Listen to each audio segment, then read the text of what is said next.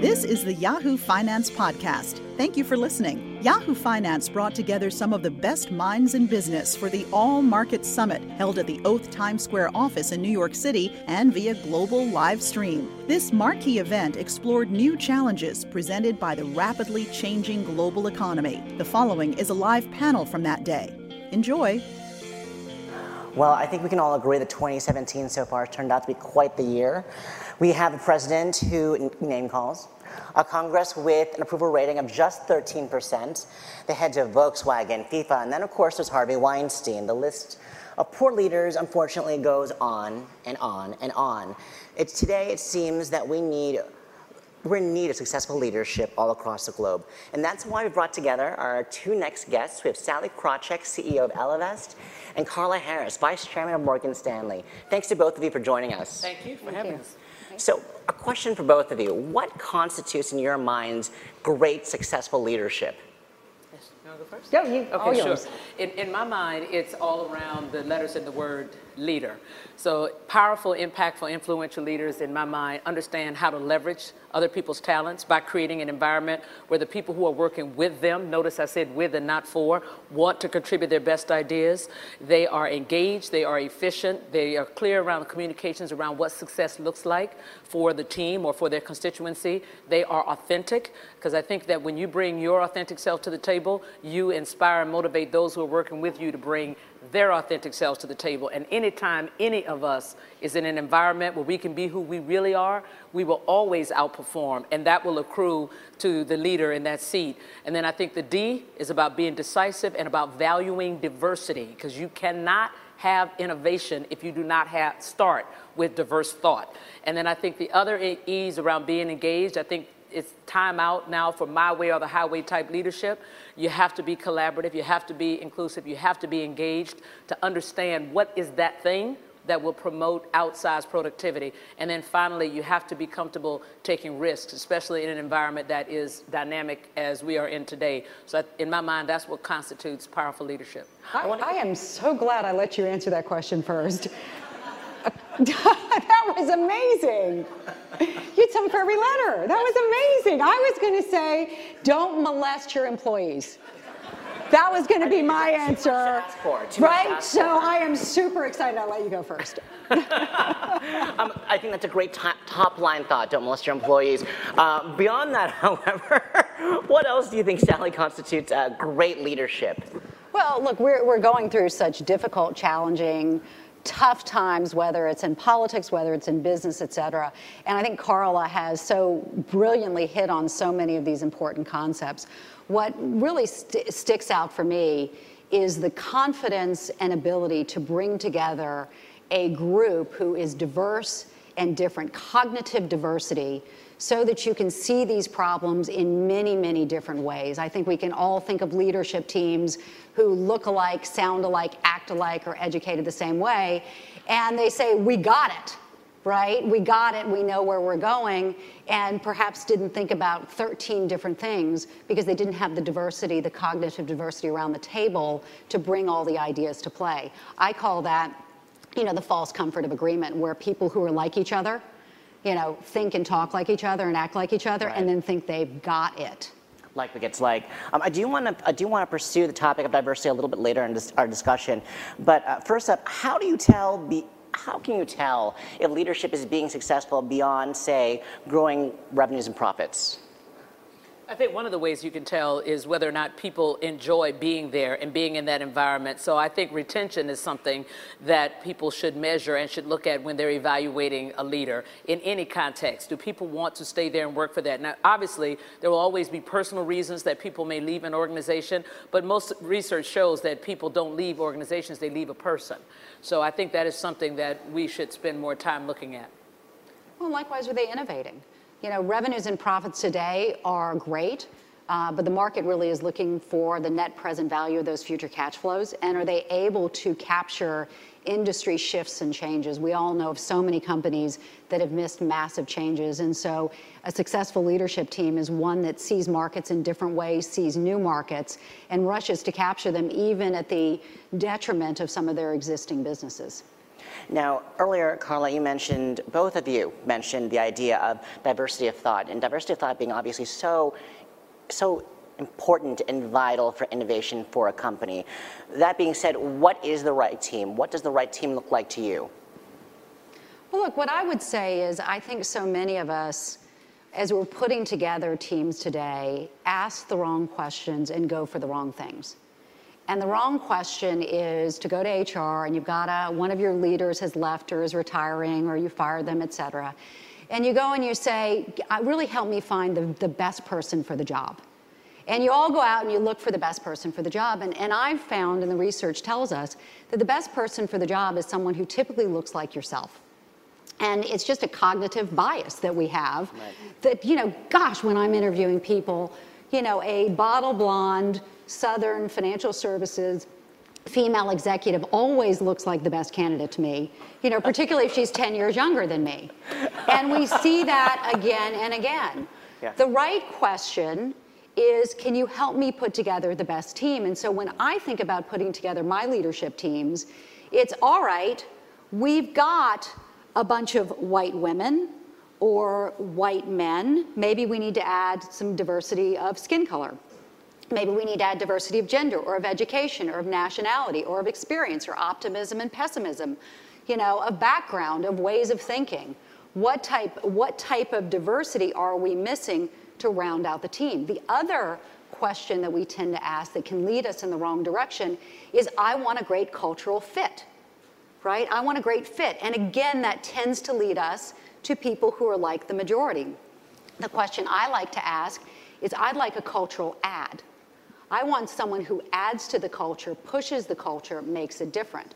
And a great leader can bring together people of difference and can manage each of them differently. A um, mediocre leader, more lazy leader, will manage everybody the same. And therefore, it's just easier to have a bunch of extroverts who have the same background as me because I can just manage them the same, as opposed to if I have a whole bunch of people of difference, I need to adjust my style for each and every one of them. Now, the research would tell us this isn't just a nice exercise to go through, that diversity of leadership teams across industries leads to higher returns on equity, lower risk, greater innovation, greater employee engagement, greater client engagement. Diverse teams are so powerful, they outperform smarter teams. I will make a controversial statement. Sure, please. I will it. say that it, it appears to be being proven that diversity beats meritocracy that the results of diverse businesses outperform those businesses that claim that they're meritocracies because meritocracies, believe it or not, tend to have the least diverse leadership teams and so don't have all those benefits that you get from diversity. A question for both of you. How does how do your prospective companies, Ellevest, for example, and Morgan Stanley, how do they enable you mentioned cultural, you're looking for cultural add. Many tech companies like Amazon, uh, Facebook, they employ a version of the Rooney Rule to help encourage um, and manage bias when it comes to hiring, for example. How do you sort of manage that uh, when it comes to hiring?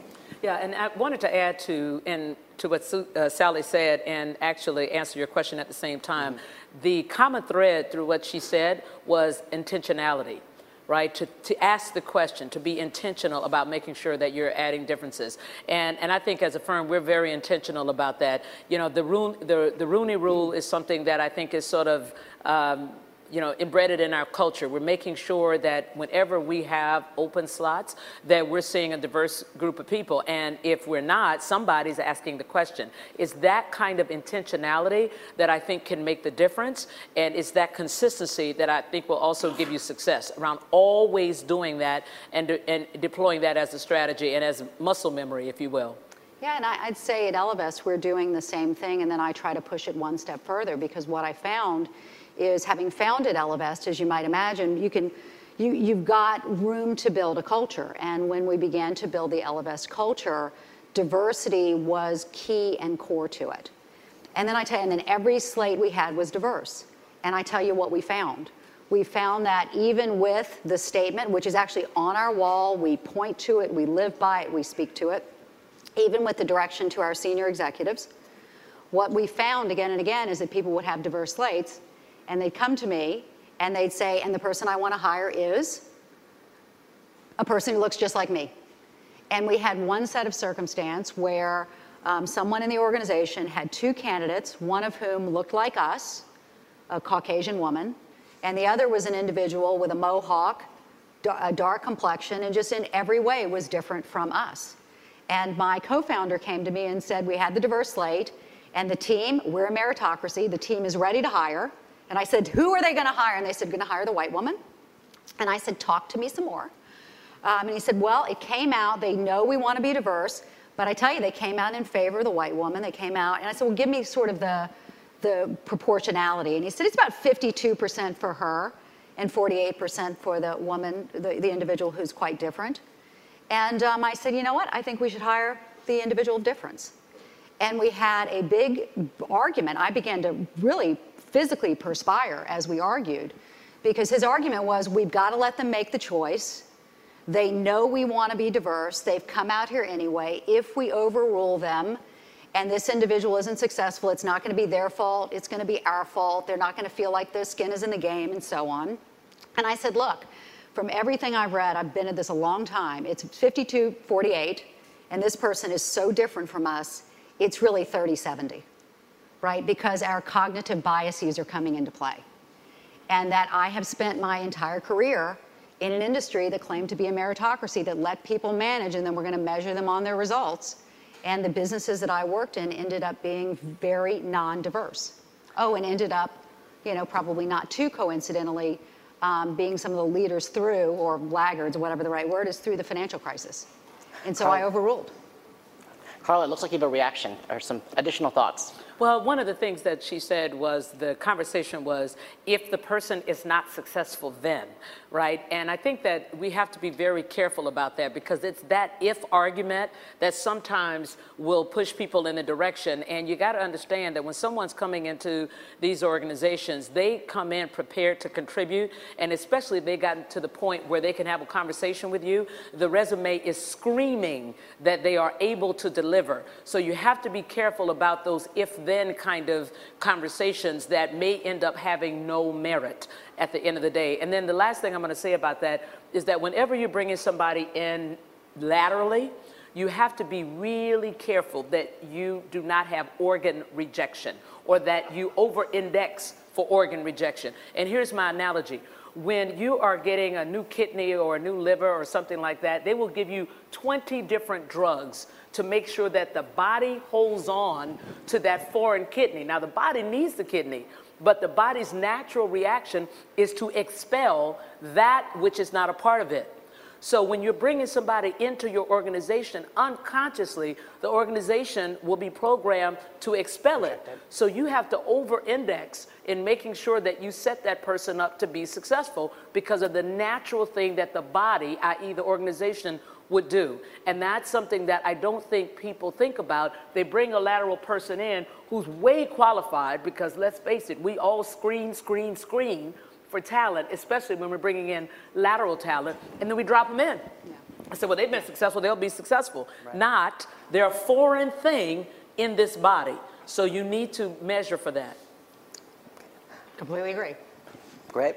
Um, you know, this year alone, you know, we mentioned there have been some work culture issues, both in technology and in entertainment, to say the least. I saw that. To say yeah, the least. Um, as a brief refresher, not that anyone necessarily needs it, Uber had issues um, in the workplace around sexual harassment. Harvey Weinstein, enough said. Um, what lessons do you think can be sort of learned from those scenarios? Yeah, I think what's happening is amazing. I think it's really amazing um, the strides that we have made over just the last year, um, or just the last few years, that women are using social media and the proliferation of media to speak out against these predators. And what I'm loving seeing is that women are supporting other women in this. Mm. And you only think a few years ago when Ellen Pao um, sued Kleiner Perkins, and everybody did this.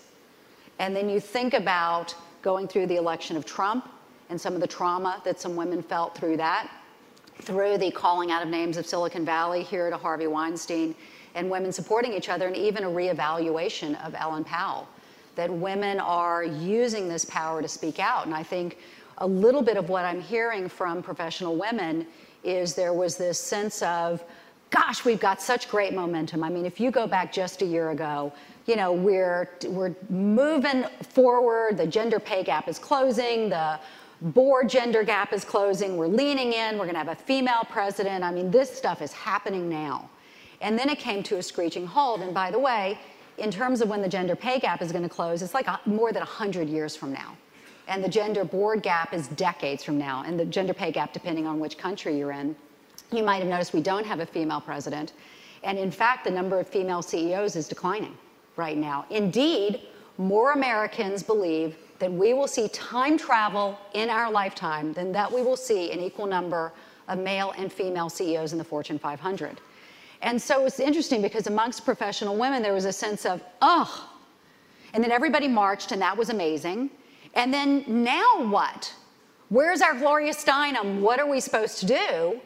And what's actually happening is women are coming up from the grassroots and calling out these predators and harassers. And I think it's a direct reaction to what has this sense of we've lost momentum. It really is an amazing, amazing thing to watch. Carla, you know, given what's going on this year, both in tech and across many, many industries. Uh, what do you think a good leader has to do, particularly this year? And do you think we are at a tipping point, particularly for women in the workplace? Yeah, I, I do think, again, and I'll underscore what I said earlier, that a leader has to engage. You have to engage with your people to understand, you know, how they're feeling, what challenges they want, what else can you do as a leader, as an organization to support them and promote, you know, outsized productivity. I just think it's more important than ever to engage. As I said, 40 years ago, you could be a my way or the highway type leader. I do not think that you survive in the leadership seat very long if you are that type, that prototype today. I think you have to be inclusive. You have to solicit people's voices. You have to be collaborative. You have to make sure that you give the public attaboy, attagirl, especially with millennials and, and the younger Xers, which is a part, I think, of their um, you know, of their overall uh, reward system. It's not just about the money, it's also about the recognition um, and making sure that they're a part of the solutions. So I think it's a different type of leadership style. Great. Well, my thanks to Carla Harris from Morgan Stanley, Sallie Krawcheck from Ellevest. Thanks to both of you. Thank you again for listening to the Yahoo Finance Podcast. Please rate, review, and subscribe on Apple Podcasts or wherever you find your podcasts.